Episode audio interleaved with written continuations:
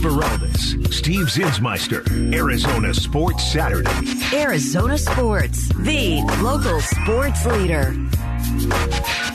Hour number two on this edition of Arizona Sports Saturday. Mitch Feraldis, Steve Zinsmeister, Trevor Henry behind the glass, and we're bringing in one of our favorites during the Cardinals season, during all seasons, really, just in general to talk to.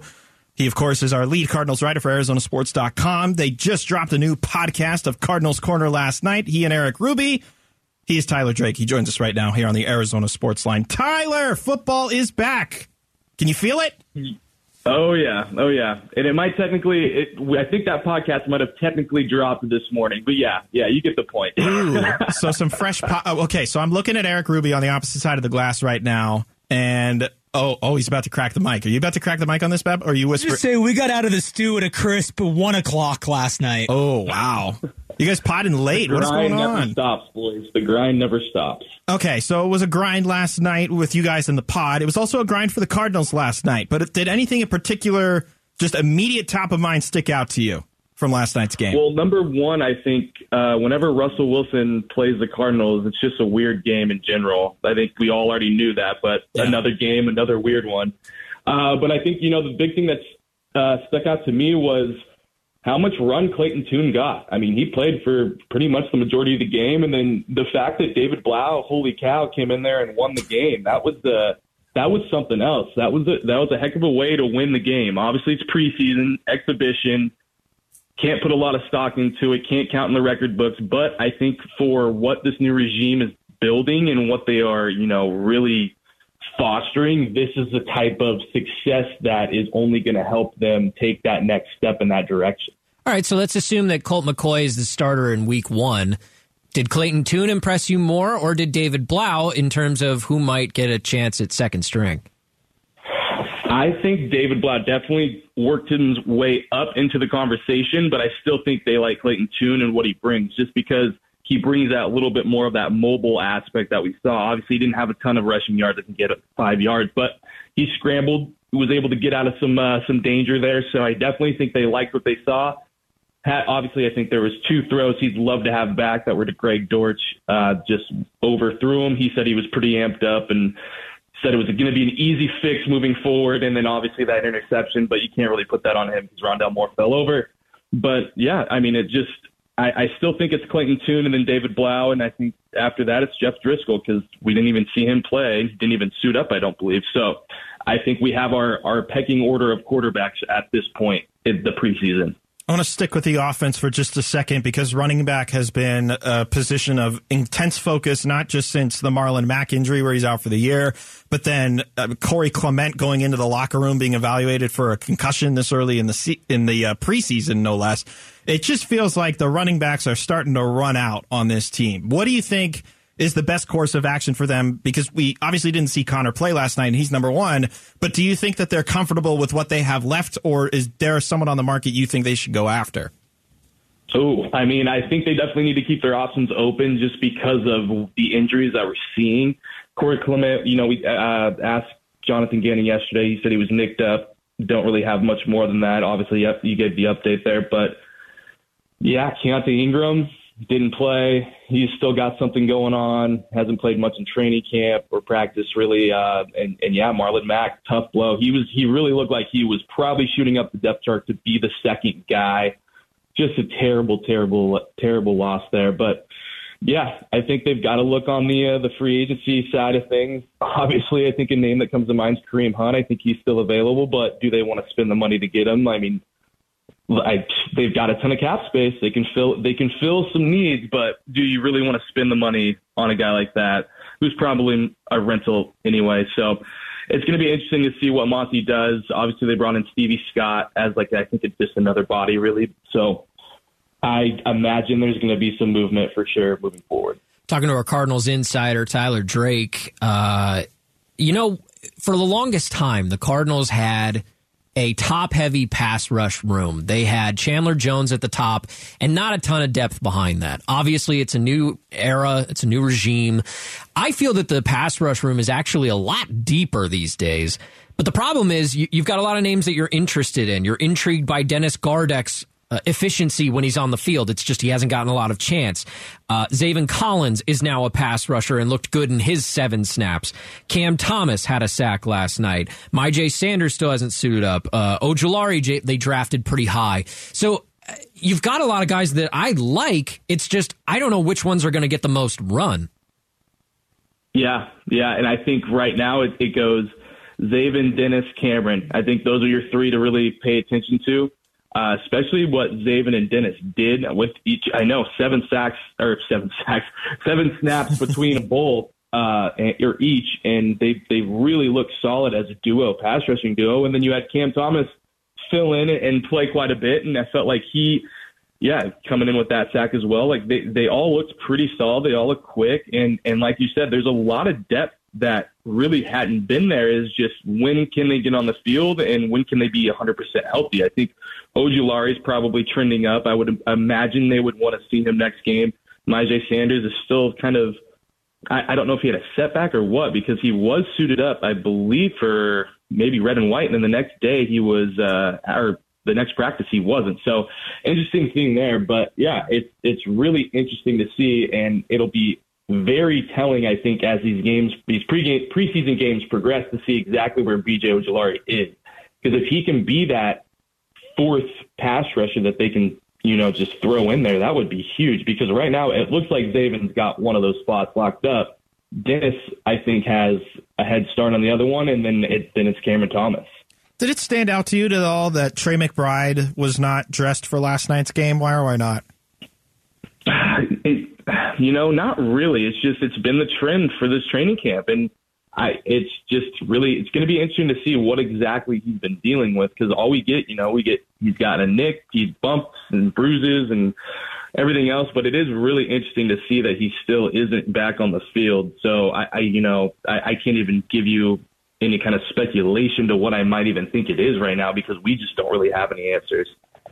I don't love this cornerback room. I'm just being honest with you. I mean, they're they don't really have an established star corner at all. I wouldn't even say they have really a veteran corner in the room eh, per se. So I was impressed with Kei'Trel Clark and his athleticism last night. That's a rookie that you got in a later round. Antonio Hamilton had a nice interception as well. Can you just walk me through your thoughts on the cornerback room in a year where I just think that there's a lot of hands up in the air? What's going on in that room? Yeah, yeah. Well, I think DC Nick Rallis said it best, where it's just it's really an open competition, and like you said, there's a lot of a lot of unknowns really, and, and I think you can even throw Garrett Williams in the mix when he can get healthy, because I think he's going to be a contributor once he's back in the mix, but he's got to get healthy first. You know, Christian Matthew, Marco Wilson, they both were out of uniform by the second half, so I think those guys have already caught the eye, and, and they don't want them to get too much work in to where possibility of injury or, or whatever. So those guys seem to have an inside track within, you know, Kei'Trel and then Antonio Clark or Antonio, Antonio Hamilton right behind him.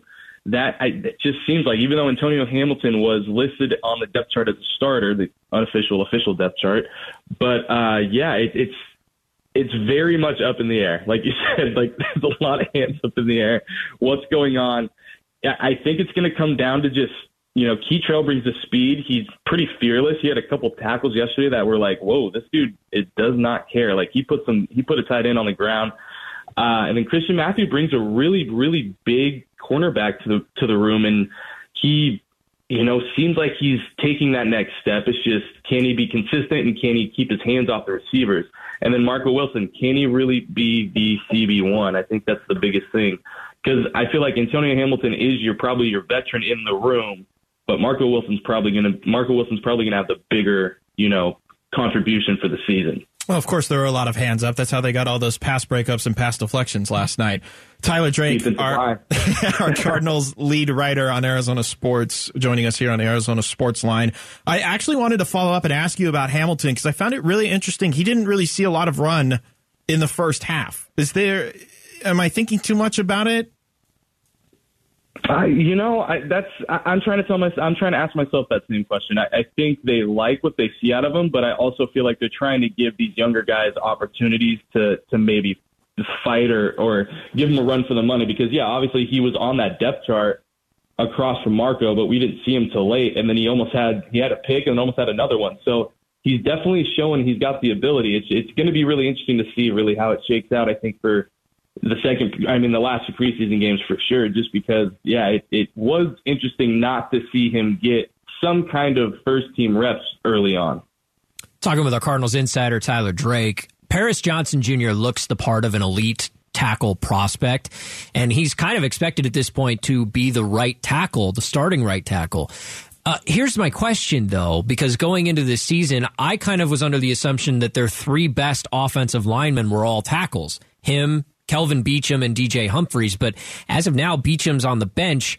It, how does the interior offensive line look to you, and are they good enough to hold off Paris Johnson from playing a guard spot? That's yeah, that's a good question, and I think you know Will Hernandez. I, I think you can trust that I think it's really going to come down to can Elijah Wilkinson or you know a mixture of Dennis Daly or maybe John Gaines can they can they fill that need on the other side at the other guard spot. They've got depth there, it's it's going to be interesting to see. I think there's versatility. Some guys can move around. I don't think Paris Johnson's moving from tackle. I, I really don't. You know, I think in a perfect world, like we've said before, if he could have gone to guard and you kept Kelvin Beachum out there with with Hump, that would have been a really solid line, but clearly they love what they see on the outside with him. They, I mean, they're not even moving him on the inside. I don't see him moving on the inside even for practice or anything like that. So I don't think he's moving regardless of what's going on at the guard spot. I think they have enough bodies to kind of rotate in there to see what, uh, to, to maybe see what can fit if, if something's not working. Make sure you listen to the latest edition of Cardinals Corner on Arizona Sports on the Arizona Sports app, ArizonaSports.com. Also, be sure to read Tyler's latest new era notes of the game last night. Ty, it's probably going to be a weekly thing from here on out, so hopefully we can keep this thing rolling. Thanks for joining us. Oh, yeah. Anytime, guys. See you later. Tyler, Thanks, Ty. Tyler Drake, our Cardinals lead writer on Arizona Sports and ArizonaSports.com. Coming up next, does Torey Lovullo deserve to be the manager of the Arizona Diamondbacks here on out? We'll try and answer that next on Arizona Sports Saturday. Mitch and Steve on Arizona Sports Saturday. Arizona Sports, the local sports leader. There's no way around it. The Arizona Diamondbacks have been atrocious since the All Star break.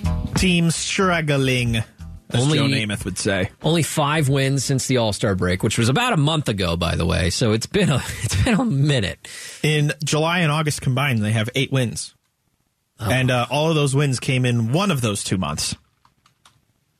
So uh, Brutal. Do the math on that one. Nine straight losses for the Diamondbacks, and it has people questioning what needs to change.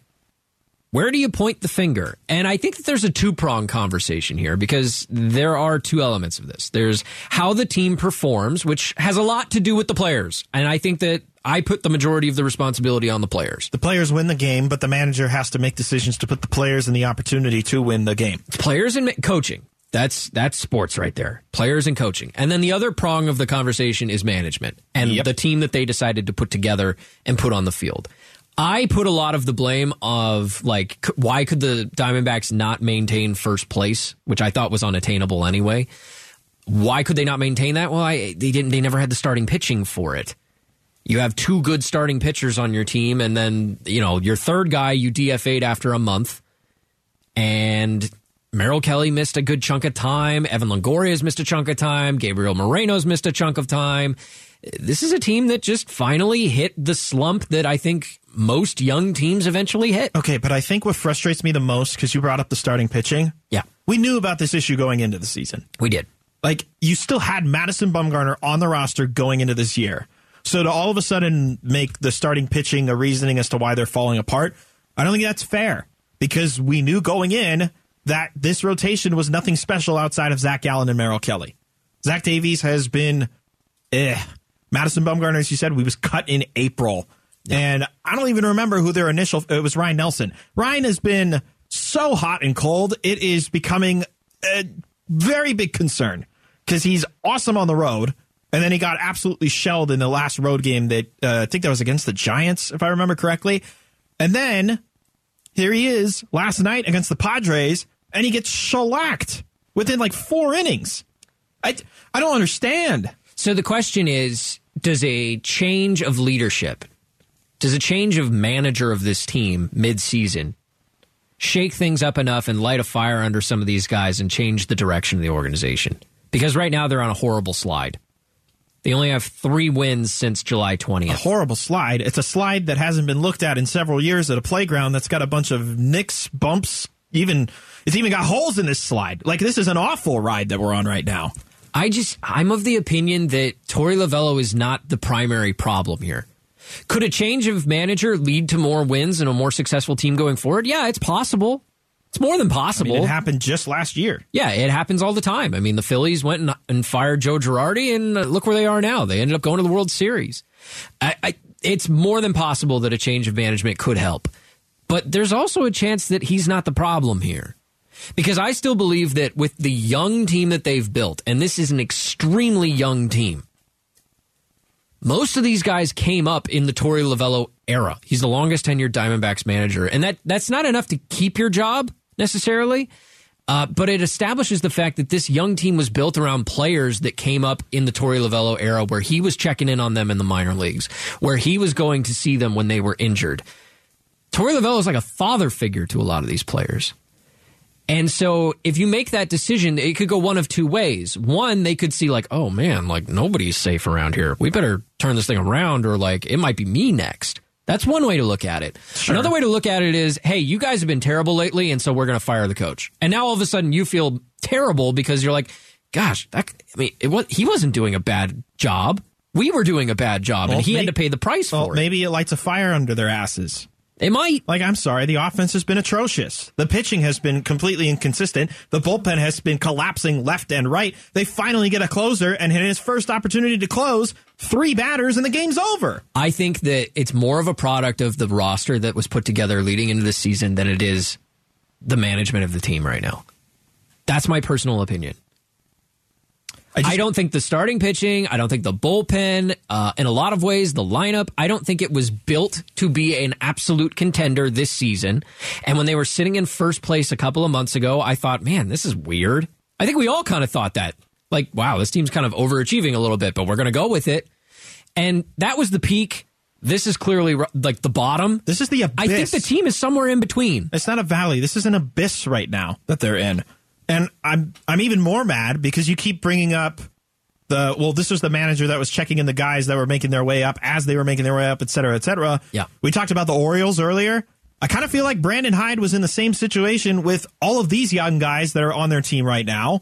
I can't pick out which is the veteran guy that's keeping this team afloat. They have 71 wins. They're the best team in the American League. And if anything, we only expected them to be a, a, a sneaky wild card contender. But nope, they're the best team in baseball. And they're kind of like a carbon copy of the Diamondbacks. So I don't understand what the big difference is between these two. Uh, I can draw a few a few things that are Other than the fact that they have an awesome closer. Uh, well, they've got an awesome bullpen in general. I mean, they've got two of the best relievers in baseball, and I'm not going to throw shade at Shintaro Fujinami. I know he was not exactly statistically well structured before he was traded He's there. much but improved. He's Much been improved. dramatically better as a reliever than he was as a starter. Um, so they've got a fantastic bullpen. I'll agree with you on the starting rotation. I, there's a lot there that I it's still like what? Dean Kremer? Kyle Yeah. Gibson? Well, and they've got a bunch of guys that are probably going to reach innings caps at some point. So let's see how long the Grayson success really Rodriguez? goes Like, on. who knows? But they also had a cream of the crop prospect pool of guys that are coming up and impressing. And so the Diamondbacks had some good prospects, but Corbin Carroll was the prized possession. Yes. Jake McCarthy was not the level of prospect that some of those guys are in Baltimore. Alek Thomas was not the level of prospect some of those guys in Baltimore are. I think Baltimore has just accelerated incredibly fast beyond what the Diamondbacks are. Well, so then if I keep the comparison going and you you emphasize a highly talented prospect pool like Adley Rutschman, Gunnar Henderson, The best in the league. Colton Cowser, Jordan Westburg, like they're and the Orioles are not even close to done. No. They've still got more on the way. Jackson Holliday. But think about the Diamondbacks in that scenario. Jordan Lawlar, Drew Jones, Brandon Pfaadt has looked significantly better on his second go or what is this, this, This third or fourth go around in the bigs? third, I think. He's looked significantly better. Still has a massive home run problem, but he's looked significantly better. Am I supposed to believe that eventually the Diamondbacks will just look like that because of those talented prospects making their way up? But why is that not happening now? Is it just because they have fewer talented prospects? I mean, Christian Walker's having a career year after the shift being banned. He can finally hit close to 270. It's I funny because I, think if if the Diamondbacks played the way they did in April and May, and you flipped it with the way they played in June and July, and now half of August, if it, the, the record was exactly the same today, but you just flipped the halves of the of the season so far, and they were on a slide early in the season and then figured things out, I think we'd be having a totally different conversation. We'd be having the conversation Seattle is having right now, who, by the way, won their eighth in a row last night, have a plus 61 revenue differential and are a half game out of a wild card spot after selling at the deadline. the fact of the matter is, I think the Diamondbacks are going through the struggles now that they probably should have early in the season. Like that, we all would have expected them to go through some growing pains Yeah. early on, and they didn't. And that's a credit to them. I never expected them to maintain that level of play throughout the entire six month season. And that's not to say that what's going on right now is okay. It's certainly not okay to lose nine games in a row, to get swept as many times as you mentioned earlier since the All Star break. It's not okay you got to turn things around. You got to make some sort of changes. I just don't know that you immediately fire the manager mid-season because you're not maintaining first place when nobody expected you to be there to begin with. I don't think any mid-season. If there's going to be any mid-season change, it has to be with the roster. Whatever it is, I don't know because they they seemingly made the acquisitions they needed at the trade deadline and they haven't helped at all. Tommy Pham had his first big hit last night, but it didn't matter because they lost by five. So what whatever needs to happen with this team, you can only do it internally, and it it needs to be an addition from the minors or some sort of subtraction from the majors, however you want to view it. Uh, no, I don't think it's the manager. But if if you got an opportunity to get better with a manager next season when you're anticipating contending, maybe you make that decision. Yeah, it's hard too. I mean, I I think in a lot of ways, Mike Hazen and Torey Lovullo are tied at the hip.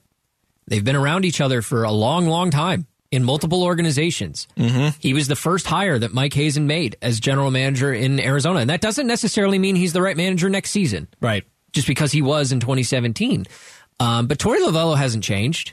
He's the same guy. He's the same manager he was in 2017 when he won Manager of the Year.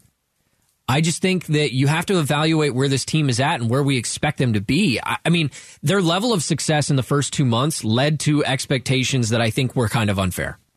Because if you Oh, and I talked before the season started and said, "Hey, they're three games out of the wild card in the middle of August. Are you cool with that?" I think we both would have looked at each other and been like, "Yeah, I'd sign up for that." Look, we could play the hindsight game all day long, but That's the foresight game, actually. Sure. Okay. Sorry. I mixed up my fours and my hinds. The, my point is, you've shown us the level that you can play at right now. You have to get back to that level right now because you never know if you're going to get an opportunity like this again anytime soon. Last night, the Arizona Cardinals win in walk-off fashion on a two-point conversion. Does it really mean anything if it's preseason, though? That's next on Arizona Sports Saturday. Mitch Feraldis, Steve Zinsmeister, Arizona Sports Saturday. Arizona Sports, the local sports leader. Coach Gannon said last night in the team meeting, he said, hey, look, like we've trained situational football, um, you know, in our meetings and our practices and the jog throughs. Um, you train situational football. So when, in a, you know, the situation that came up where you, you let them score, it's the best for the team at the end of the game. And then uh, it's the only way you get a chance to go down and score. And the guys made great plays, and, and that's how, you, you know, we got in. And um, yeah, it's special. That was David Blough, quarterback for the Arizona Cardinals last night, on how they let Denver score in order to give themselves enough time on offense to execute the two minute drill that they did last night. Kind of a Already gutsy think- move, I guess. Already thinking the mind games in the preseason. I kind of like that. I kind of like that from this Cardinals team. Uh, well, I mean, what's the alternative? Lose. You try, yeah, you, you try to try to duke it out with your defense, and then uh, see if you can hold them, and then try something a little later. But no, It's- they they trusted the offense in this scenario. It's the tried and true Tom Brady New England Patriots strategy. You gave him too much time. you gave David Blough too much time. I saw I saw that was a bunch of tweets going around last night about they gave Blough too much time. No, I mean it worked Oh, out pretty fun. well. I mean, you end up running a two point conversion, which is cool. Um, and so, uh, yeah, it, it kind of set the tone for what is the preseason. Now, again, you and I talked about this earlier. You know, what is the preseason? How much significance does it really carry? And I use the Ryen Russillo line where I let the preseason det- uh, Confirm re- everything I believe. right, reaffirm what I already thought. I don't let it change my opinion on anyone. I'm not going to go from thinking a player is a bad player and then all of a sudden they have a good preseason game and I'm like they're like the best player on the team. Yeah. I I hate doing those overreactions. But re- but overreacting is fun, Steve. Well, I mean, it can be. I'd r- much rather overreact to a full regular season game when we're going to see the guys that we're going to actually start. Because I, I don't know how much we saw of the starters last night. Some of the guys, like we talked earlier with uh, Tyler Drake about Zaven Collins switching to pass rusher this season from Mm-hmm. inside linebacker. Only seven snaps though. Yeah, I mean, how much can you can you really tell in seven snaps? It looked good. Uh, Dennis Gardeck gets seven snaps, and I think he's actually a really good pass rusher. I, he's never been good enough to be a fully established every down pass rusher, but will he finally get that chance with this defense? I don't know. That remains to be seen. So it's hard to evaluate a team when you get such a small sample size. It's interesting too, and I'm going to pivot to the offense real quick because we did a lot of talk about the defense throughout the show. But Colt McCoy got nine snaps yesterday. Only got a couple of drives, I think, is what it was, and the offense was struggling early. But it's you know it's preseason, so whatever. But Colt McCoy is the presumed starter week one when they take on the Washington Commanders, and I would hope that I see something a little bit better out of McCoy the next time he gets an opportunity to drive with the offense against the Chiefs next week, or even against the Vikings two weeks from now, whatever it may be. Um, only 14 snaps from Michael Wilson, who I think is going to have a greater impact to the offense than most people would probably think. He's, I mean, he's probably the number. What would he be? Would he be the number two receiver opposite Hollywood Brown? I would think Hollywood Brown, Rondale Oh, Moore, maybe Greg and Greg Dortch, Dortch are going to get a lot of look. But Michael Wilson, Michael is the tall one. Yeah, that's the thing is he brings uh, something to your offense that the other three don't, and that's height. And I know that sounds kind of rudimentary uh, as a like an element of your game, but Mm-hmm. it's a legitimate part of it because those three players we just listed are diminutive, so to speak. As, and a, as a fellow diminutive, yes. but they're but they're also very fast. I mean, they're faster than he is. So this element, this offense is going to have elements of a lot of different things, and speed is certainly one of them. But I would think Michael Wilson could play a significant role this year. You know what else I noticed, Steve? There's one person on the Cardinals offense that uh, they they say in the playtime percentage page, unofficial in parentheses. Do you know the name Blake Whiteheart? I definitely didn't until last night. Okay, it's totally fine. He got 52 offensive snaps last night. It's a lot. He's a tight end. And the reason I bring that up is because it was pointed out that a majority of what Jonathan Gannon is going to bring is a lot of 12 personnel one running back, two tight ends. We definitely got to see a lot from tight ends last night, setting up the rushing attack. I'm curious if it carries over. Yeah, I, I don't know how much we saw of the tight ends that we'll see in the regular season. Though. Well, Trey McBride didn't even play. yeah, Zach that's. Ertz. Uh, Zach Ertz is obviously injured. the starter. He's injured. Geoff Swaim got nine snaps. Bernhard Seikovits got 17. And then I'm not sure about these other tight ends in general, but I found it interesting that the one who got the most snaps last night was a tight end. Yeah, no, and that's that's a good point. And to your point, I think it probably speaks more of the scheme than it does about the actual players that we'll see on the field in week one. Um, and so, in that way, yeah, you're probably right. It, it's kind of teaching us a little bit because this is the first game action that Jonathan Gannon's ever had. So the first time we're coach. seeing Gannon coaching the Arizona Cardinals. Or Petzing calling an offense. I assuming I'm assuming Petzing's calling or Nick. Rallis calling a defense. Right. So this is kind of our first glimpse into what they are going to bring schematically. And uh, for a lot of reasons, the tight end statistic is very interesting. So you're right about that. Of course, the offensive line got a lot of snaps as well. Uh, somebody else on the offense that got a ton of snaps. Clayton Tune got 49 snaps, played, uh, I believe it was late first quarter, all the way into the fourth quarter. He got a good chunk of game action last night. Anything stand out to you in particular with Tune? Yeah. Throwing an interception early, which wasn't entirely his fault. Rondale Moore fell over uh, during the course of that route, and the ball just goes directly to a defender. Who knows what that play ends up being if Rondale Moore doesn't fall over? So I don't entirely pin that on Tune. Mm-hmm. I don't know that it was the worst throw ever. It's hard to evaluate when your receiver falls over. But with that said, it still hurts you. You know what I mean? Like he goes to the sideline a little discouraged, I imagine, having his first, I don't know if it was it his first drive? I think it was. I think it was second, but Okay. either way. In your first game action at the Yeah. NFL level, you throw an interception. How do you respond? That is 100% what I was interested in. The second he threw the interception, I immediately said out loud, I was like, I wonder how he responds to that. and it's funny because he goes out and he looks much more poised after that. He had a rough start and kind of got his feet under him and pulled it together. And sometimes it's that patience and the collective, uh, the ability to collect yourself. That is what stood out to me about Clayton Tune. Not necessarily anything physically that he did that I was like, wow, I didn't know he could do that. It was all about the mental side of the game for me. And I think that him coming back from that interception better than he was, I think that speaks loads about the player. And realistically, he still has an opportunity to be the week one starter for this team. There's a You- chance. You could write Colt McCoy and Sharpie if you're feeling confident just because his namesake. That's fine. But this coaching staff is not giving anything away when it comes to who's going to be getting what spots on the starting roster. Now, we can make some more more clearer assumptions like is Hollywood Brown going to be the number one receiver? Probably likely. James Conner going to be the number one running back? Yeah. Mm-hmm. Zach Ertz when healthy, number one tight end? Yeah, et cetera, et cetera. Quarterback? especially behind Kyler Murray, it's a massive unknown. Even for Colt McCoy, who has been in this league long enough, long enough is very well aware of how this league operates, but it's a new regime and they might just want to do it their way. They obviously liked him enough to keep him, right. but yeah. they want to do their own thing. Well, I think they were probably not in a position to cut bait with quarterbacks, No, especially no, no, no, established backups. I'm not saying Colt McCoy's an established starter, Sure. but he's an established backup for sure. Um, yeah, no, you're right. There's two paths forward, in my opinion. There's the path that we kind of know what we're going to get in Colt McCoy. And I think we all kind of know from watching him, he's capable of winning you some games in Kyler Murray's absence. I believe that. But I think that the ceiling might not be as high as going with somebody who I think is uh, certainly more athletic in Clayton Tune, somebody who might have the better arm in Clayton Tune, but is also a rookie. Had some good deep throws last night, but he missed long. Right. And so for those reasons, you have to, as a coaching staff, you have to ask yourself, which one helps us win more games? Because by the way, that is their objective. As much as some fans go into the season thinking, eh, let's just, if we lose all the games while Kyler's out, that's fine. We have a better draft pick.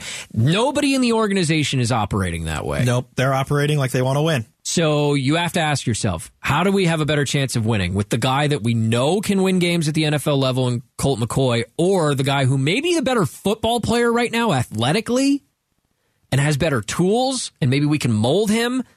Uh, but just, I mean, Clayton Tune's a rookie. And last night at times he looked like it. And that's okay. He just hasn't had the experience. He hasn't had the opportunities that Colt has to grow into his own. So you have to ask yourself, which one gives us a better chance to win? I was going to bring this up next, but I figure since we're talking about the game, I'm just going to bring it up now. Uh, it was kind of funny last night. Most of the Broncos beat reporters pointed this out. Uh, there's a young gentleman by the name of Jaleel McLaughlin. Do you know where I'm leading this story? I don't. So he scored a touchdown last night, the one that gave the Broncos the 17 10 lead or eventual 17 10 lead. Um, he's only a five foot seven running back. Uh, started at Notre Dame College in Ohio, going around. So he's just getting started here, starting his NFL career, and people are already assuming that his name is spelled with a G, and it's not.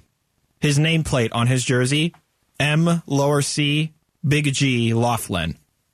There's no big G after the Mick in his last They name. spelled Jaleel his name McLaughlin. wrong? They spelled his name wrong on his jersey. Why a G? I don't know. I mean, there's a G later in his name, right? Yeah, this the Interesting. But there's only one. There's not two G's. There's not supposed to be two There's just G. the yeah. one G. Mick Glothlin. yeah, Yeah, that's weird. that's tough, especially when you score a touchdown and then Yeah. everybody's looking, and then it's easy to spot. Oh, you're they spelled your name wrong. I, as a person who's had uh, his name misspelled so many times in my life, Zinsmeister. I'm sure you're the same way. Oh. Vareldis. There's a- a Z in Mitch's last name, and it's not where you think it is. with a silent letter, exactly. so, as two guys who uh, religiously get our names misspelled, I can totally relate to that story. Coming up next, uh, a Diamondbacks move that I'll be honest, I didn't anticipate to happen, but they're also having a big celebration today that we want to tell you more about next here on Arizona Sports Saturday. Arizona Sports, the local sports leader. Mitch and Steve present Footnotes on Arizona Sports Saturday. This is the part of the show where we get to all the other stories that are happening in sports in the week that was, in the day that was, whatever it is. Uh, in the very, very recent, literally two minutes ago from the Arizona Diamondbacks, just want to pass this along. Diamondbacks selected infielder Buddy Kennedy from AAA Reno, and they optioned Emmanuel Rivera to Reno last night. In a corresponding move, Steve, Kristian Robinson was designated for assignment. Kristian Robinson was the one of their top prospects for a while. He had an incident with a cop on a freeway, uh, to say the least. Had a lot of struggles early on in his Yeah, playing career. Couldn't get a visa to come back and play in America for a few years. He's finally back. He's actually still a good prospect. He's been playing well, to Yes. my understanding. Um, but he was always on the roster, so now I guess they're just clearing the roster spot, anticipating no one's going to pick him up. I guess it's it's somewhat risky. And Buddy Kennedy was having a really good year at AAA, Mm-hmm. from what I remember. And they've just kind of had this hole at third base. I, I thought they were starting to get some clarity when Rivera was hitting pretty well, Well- and Longoria was mashing for a time, but you know he's injured. well, guess what? I looked it up. Rivera is 0 and 19 this month. yeah, he's been on a real cold streak, Seven along with the rest of the team. Yeah, the, the whole team's cold. So He fits the team. It's just not a good thing. You do something. You gotta you gotta uh, light a fire or something. Hopefully, Buddy Kennedy can do some of that. We hope so. Um, by the way, big special celebration tonight for the Diamondbacks. I was just pulling up what is happening. So they're celebrating the 25th anniversary of the franchise tonight. Wow. Um, you can see they're bringing a bunch of former players back, including Jay Bell, Josh Collmenter, David Dellucci, Luis Gonzalez, Mark Grace. Dan Haren's going to be back. Randy Johnson, JJ Putz, Ryan Roberts, Curt Schilling. There's a whole bunch of former Diamondbacks. everybody. That is everybody. Basically everybody. I didn't even list all the people that are in this release. I There's a lot of heard people. some of those guys were on the station this past week. It's been really cool to hear like like Ryan Roberts. Like where's Ryan Roberts been? He, apparently, I think I heard he's in Tennessee. There you go. He's a teacher. He was on with Burns and There Gambo go. earlier this week. How cool is that? It was pretty cool to I hear like to again. hear RJ back on the station. We all know that he's a photographer these days. Yeah.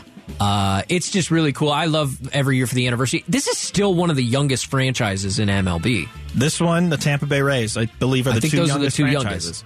And so, for that reason, it's still very interesting to see when these anniversaries roll around because, as much as we remember from the Diamondbacks, they haven't been around all that long. And you know, I'm going to the game tonight, so I'm going to be busting it out of here to then go stand in Oh, line awesome. for however long to try and get the 25th anniversary throwback replica jersey, courtesy of Casino Arizona, that they are giving out at today's game. Uh, have you seen it? It basically just looks like the Oh, jerseys the of old. purple, yeah, the purple the- sleeve. It's got the the teal A on the chest with the white and the purple pinstripes. Love it.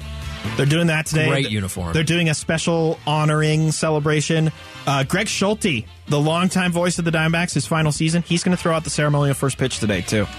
Is he going to announce it too while he does it? He's got that. He's got That'd the. cool. He's got the wireless microphone at the at the mound. That'd be so fun. Now pitching. Me. Uh, me, as it turns out. Oh, that'd be fantastic. Uh, As is tradition, it seems to be, every time the Arizona Cardinals play a game and it gets nationally syndicated, Yep. Ron Wolfley becomes everybody's favorite commentator. And He's always again- my favorite. It happened again last night.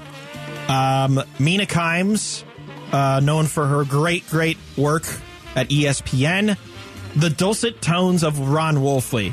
I've missed this with a picture of Yo Yo Ma playing the cello. It's always cool when we get to display some of the local talent on a more national scale. Now, from like Dave Pasch's perspective, he's on national TV all the time because he he's a freak and he does all those games for ESPN and Right. basketball and all those things. Um, but yeah, it's always awesome to watch Wolf get the recognition he deserves. I think he's, in my opinion, I think he's the best color analyst in all of football. Um, maybe one of my favorite color analysts in any sport whatsoever. So Yeah. awesome to see him get the recognition that he deserves. I, I- okay, I have to talk about this. Speaking of Cardinals and former Cardinals, so the the Iowa State Fair, I guess ha, I'm trying to read through this as best as I can without butchering the info. Iowa State Fair and there are these individuals that have ties to the University of Northern Iowa, which is significant to a former Cardinal because, Steve, do you know? Northern Iowa, that is where David Johnson got drafted No, out I was of. Kurt Warner. Oh. That's where Kurt Warner went to college. Yeah, that too. And at the Iowa State Fair, you can find a butter sculpture of Kurt Warner, exact size. I mean, it already melted probably, right? No, stop it. they keep it in a cooled environment. Oh, they do? On. Okay. Oh, good. They made one A of Kurt butter Warner. sculpture? Butter sculpture. That's weird. Butter. Like it, and they and I, it looks like I guess they made versions, or is this just a one? It, it looks like it's just a one. They also did one for Caitlin Clark, too. Of course, the star women's player at I- Iowa. I, I just thought it was funny. Why? I don't know why people do this. Hey, what Iowa wants to do is up to There's them. so little going on in Iowa that they're like, you know what we should do? We should build a butter statue of the one guy that's famous It- from our it's state. not just him; it's a whole bunch. Of, come on, will you Butter? Will you stop knocking the Iowans for just five seconds? Is that going to smell bad after a while? I don't know. You tell me. Is, does butter smell? I I Is can't imagine. What, it is this now what we're talking about? Was what does butter smell like? you brought it up? Oh my gosh! I thought it was funny. It, it is funny. I thought it was interesting. Weird too. Okay, how about this? How about a record-setting performance on uh, what was it? Wednesday night. I'm trying to get the exact date right because I don't want to be wrong about this, but the Phoenix Mercury set a record. It was Thursday night. Thank you, Eric. On Thursday night, the Phoenix Mercury set a WNBA record for most points in a first quarter. 45 points they scored in the first quarter on Thursday night. Every time I look at the Mercury, something totally, completely different is happening with them. Like I remember a couple weeks ago, Brittney Griner decided to take a, a, a brief break from the league because of her mental health. Totally fine with that, by the way. No issues with that. Uh, then it's Diana Taurasi becoming the all-time leading scorer with 10,000 points and all that stuff.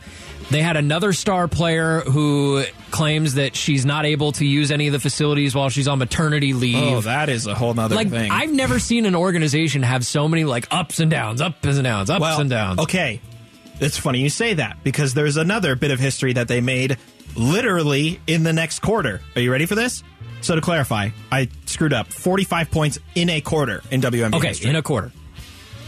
they followed it up with seven in the Is that second the quarter. lowest in a quarter ever? It is the largest drop off in points from one quarter to the next in WNBA history. There you go. A difference of 38 points between That the first and second quarter. On Thursday. Perfectly encapsulates what I'm saying. And you know what? It doesn't matter. Why? Because they won the game. Take it when you can get it, I guess. 45 points in the first quarter and then seven. Bizarre. How does that happen? Have you guys been watching the Johnny Manziel documentary? I have not. I feel like everybody's been talking about Trev's that. not been watching it either, no. I've seen a lot of clips, and like I think back to the Johnny Manziel era, and he was a wild player. I remember when he was draft eligible, right? And I was at the draft show for this station, mm-hmm. and I was at the Cardinals facility back before they built the radio studio. So they just kind of shoved us in a closet. Like we were, it was literally me, Vince Marotta, and a couple others in a closet at the uh, Cardinals facility. And I remember it was like getting into the 20s, and Johnny Manziel was still there. And the Cardinals, I believe, were picking in the early 20s. Yeah. They ended up trading back for Deone Bucannon, but before they did that, we were all looking at each other like, are the Cardinals about to draft Johnny Manziel? And I remember Vince turned to me, Vince Marotta turns to me and he goes, Can you imagine the web traffic we're going to get if Johnny Manziel is the quarterback of the Arizona Cardinals? How crazy. And he was totally right about that, by the way, just not in a good way. How crazy that would have been. By the way, don't go anywhere because we got something new coming up next, don't we, Steve? Yeah, Eric Ruby, our good friend. Congratulations, brother. Brand new show. He's going to be taking you for the next hour here on Arizona Sports. For my co host, Mitch Vareldis. For Trevor Henry behind the glass, I'm Steve Zinsmeister. You've been listening to Arizona Sports, the local sports leader.